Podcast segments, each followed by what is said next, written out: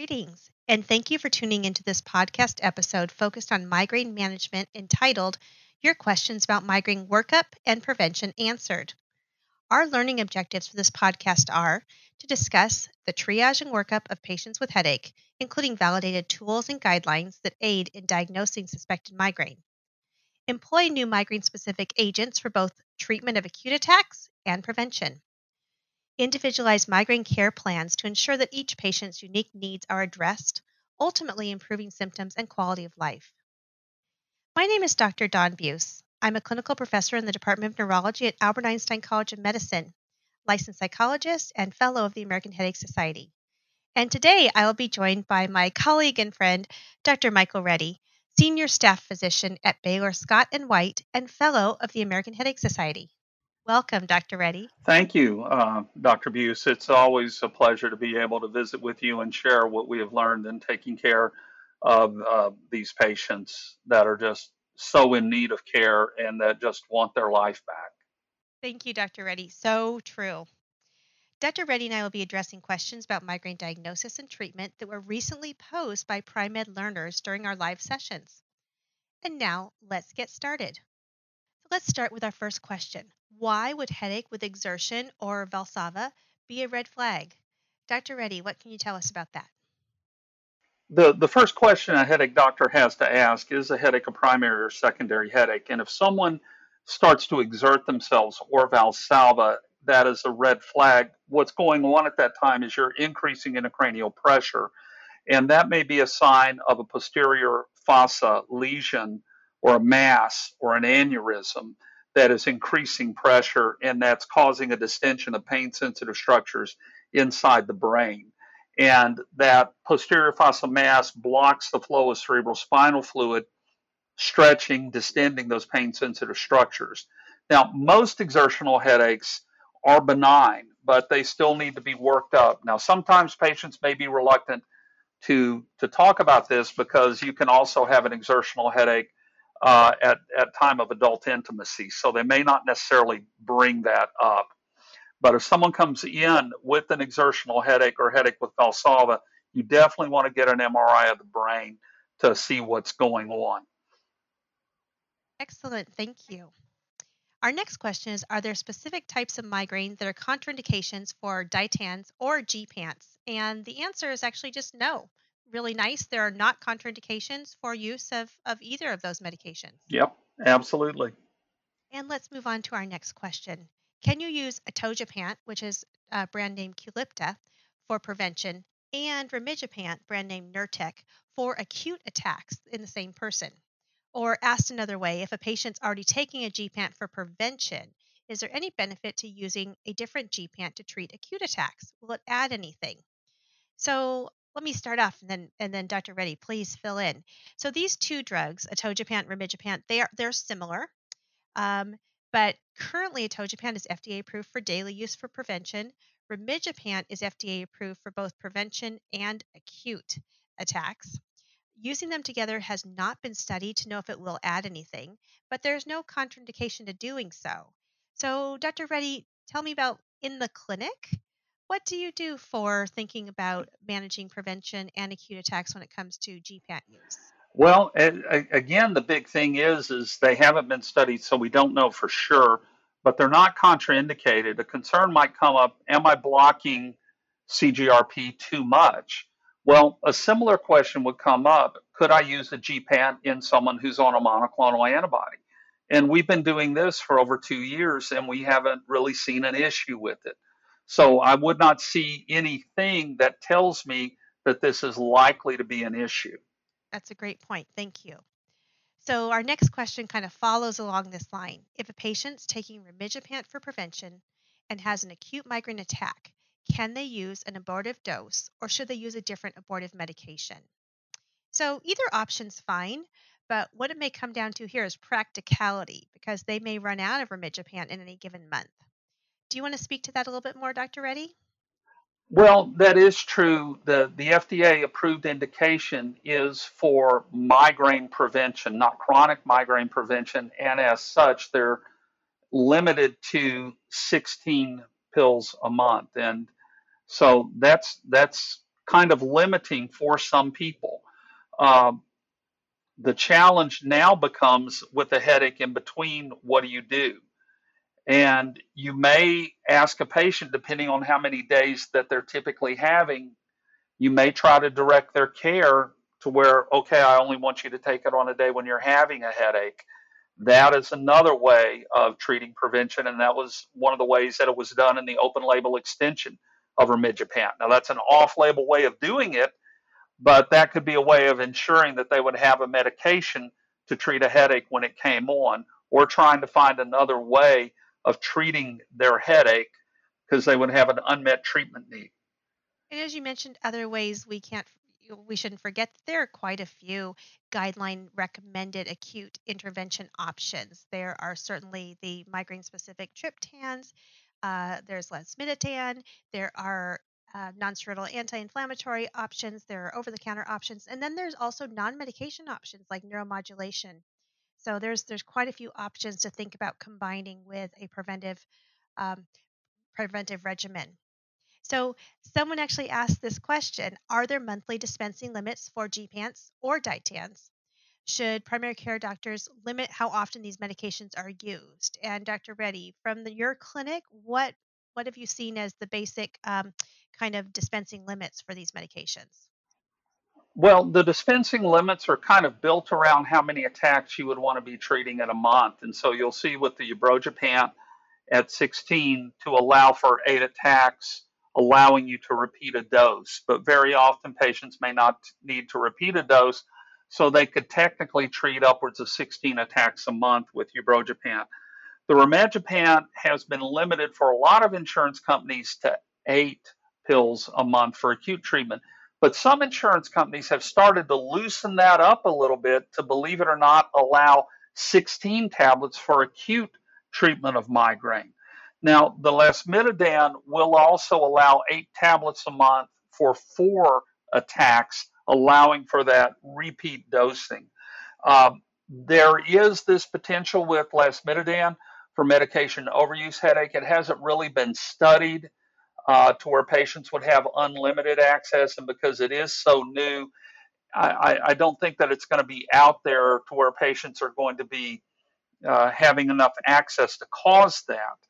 But the limits are, are basically driven around insurance uh, because we don't have any evidence that shows that the, the gepants cause medication overuse headaches, and actually the clinical trials speak to the opposite.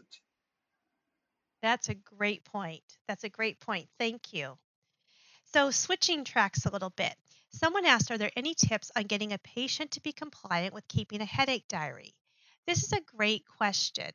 Um, so, Dr. Reddy, you and I got to chat a little bit preparing for this this podcast, and one thing you said is the provider needs to make sure that they say it's valuable and that they follow up. So, if we assign homework to a patient, we need to look at it when they come in so that they know we're actually using it. Um, what other ideas do you have about how to most effectively use a headache diary in migraine management? Well, in getting someone to move forward and, and uh, keep track of their headaches in a diary, uh, I, I love that little quip that says, if you measure it, you can manage it. And that's what your diary is doing. You are measuring your headache frequency, intensity, and response to therapy. And those are entirely things that you need to know. You need to be able to recognize a pattern. Are the headaches coming in isolation? Are they coming on certain days? Are they bunching together? What kind of response are you having to your acute treatment therapies? Because these can identify needs because you want to minimize the amount of time that that nervous system is perturbed. Uh, because the longer an attack goes on, the easier it is to start the next attack. So we can utilize the diary as a tool for reducing migraine burden. And so we need to look at it and bring the patient in and start to ask them questions. Gosh, I remember asking one patient, You seem to be having more headaches on Saturday what's happening on Saturday or what's happening on Friday? And then he goes, oh, my mother comes over and visits every Friday. So That's right. You can find those patterns. Um, I love that. I love that. So the patient can kind of start to become their own detective as well. Yeah. And some people really love diaries. You know, there are so many options today between smartphones and smart watches, and there's a good old paper pencil. And in fact, some of our one of our participants at one of the meetings asked the next question: Is there a migraine tracking app that you could recommend? Well, um, and in fact, there are many apps depending on which type of, if you're talking smartphone, which type of device you have. If you look in the iTunes store, there are quite a few. The Android store, there are quite a few. Um, if you're looking for something like that, something that someone will use is really is really key and um, they might just want to look for higher ratings and figure out what what looks interesting to them but it can also really just be pen and paper on a old fashioned calendar or any kind of calendar they create. If they want to keep it real simple they can take a calendar and write a little circle on the top of each day. They leave it clear. If they didn't have any attack or any disability they filled in halfway. If it was you know uh, low level intensity or symptomatology fill it in all the way. If it was really a bad day, it's kind of a modified stoplight from green, yellow, red. It's a very quick way to look at your month. All the way to some of the really interesting apps that have all sorts of features, and some of those that our patients like. Migraine Buddy is a popular one, and one headache was designed for identifying triggers. Um, and those are some that I know our patients tend to tend to come to us using and and seem to have good experience with. What are your thoughts, Dr. Reddy? Well, I, the, they mirror yours on a on a pencil and paper or pen and paper diary. I'm looking for uh, day uh, intensity, and I'll typically do a one, two, three, mild, moderate, severe, because I'm more interested in disability level, what you did for it, and what kind of relief you got, because that gives me thumb, you know, thumbnail basic information and not overly taxing.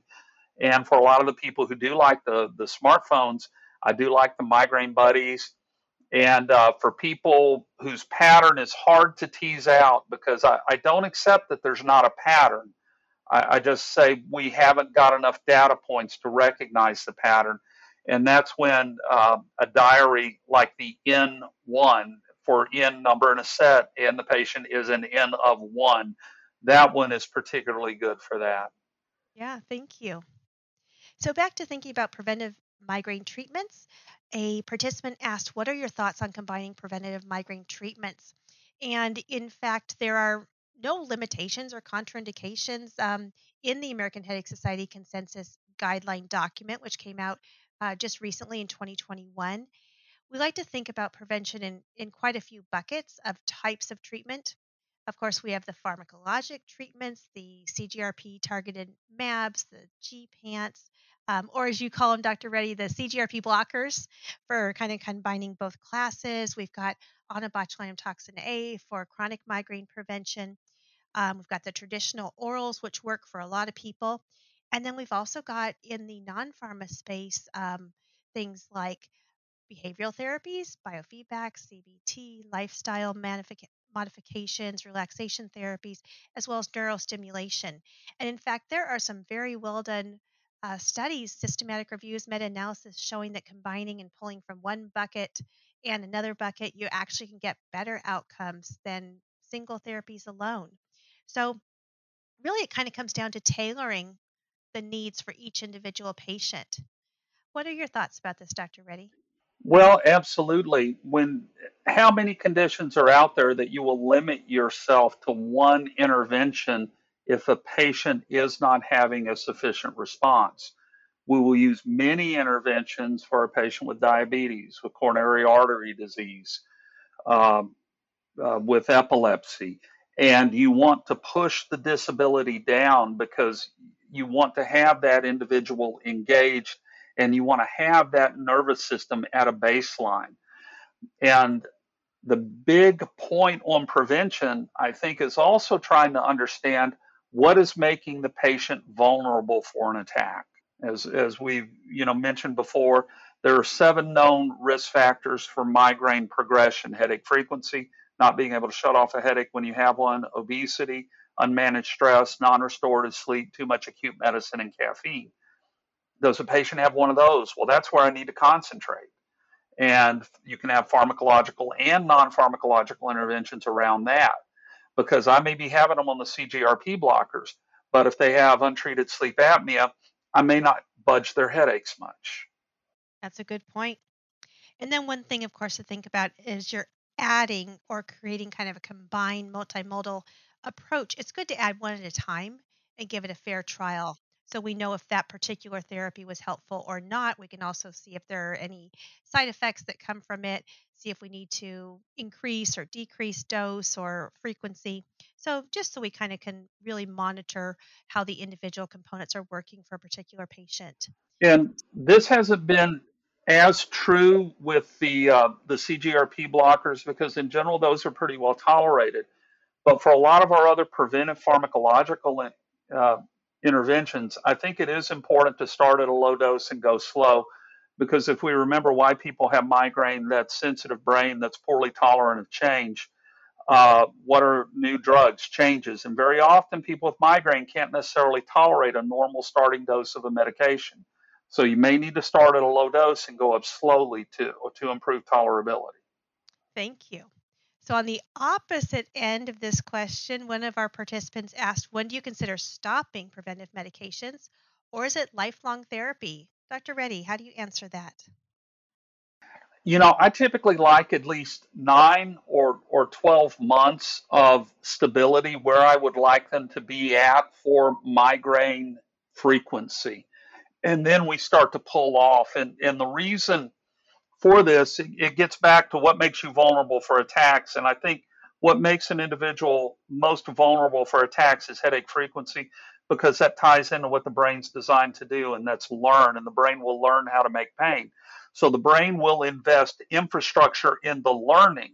But when you shut down the number of attacks, the brain goes, okay, we don't need to put resources there to maintain that infrastructure. And so as the attacks space out, the brain kind of forgets how to make it. So when you hit this about nine to 12 months of, gosh, I'm, I'm down to about three or four attacks a month, maybe six. I take my acute medicine, headache's gone two to three hours, I'm back to functioning. Okay, let's just start uh, going off your meds slowly. And, you know, I'll tend to also keep people on supplements like the magnesium and the CoQ10 just because I go, those are pretty benign, good evidence for effectiveness. And uh, it's getting us a little, you know, oral preventives in there also.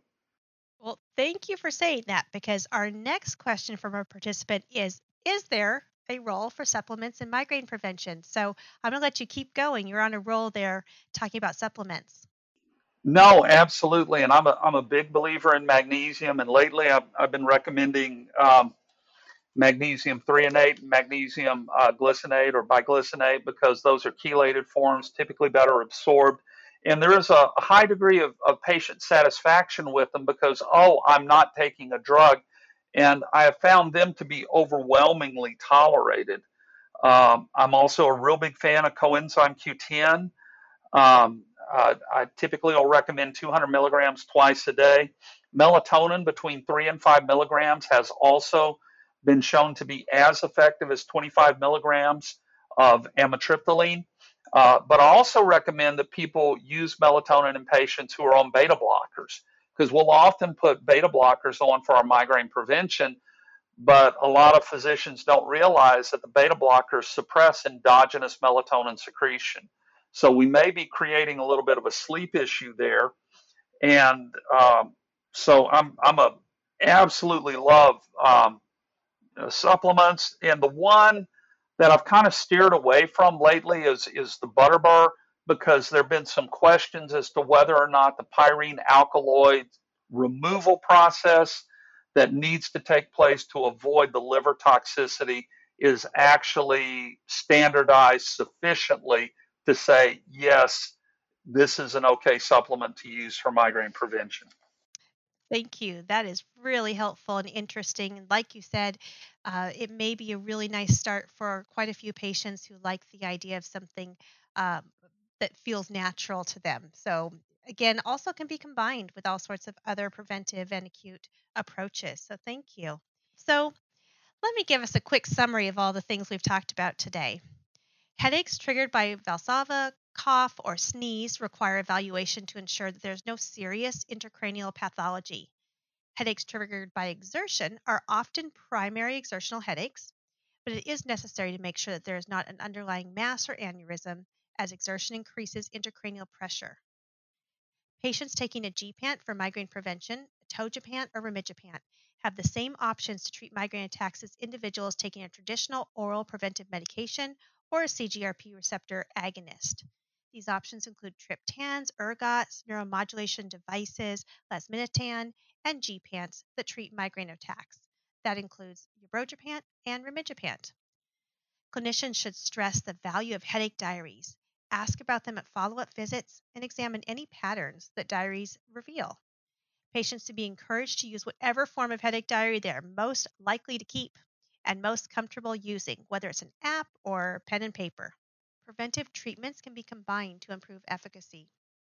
And preventive migraine medications may be slowly tapered off if a patient has been stable for 9 to 12 months, but beware of stopping them too quickly. Magnesium, riboflavin, and coenzyme Q10, as well as melatonin, are supplements with demonstrated benefit in migraine prevention. And that's all the time we have for today. Dr. Buse, thank you for joining me to answer some common questions that our learners have asked. And to obtain your CME credit, please visit pri-med.com and complete a short post assessment. If you listen to this podcast on another platform, please refer to the episode descriptions where there is a direct link to the activity page on pri-med.com for claiming your CME credit.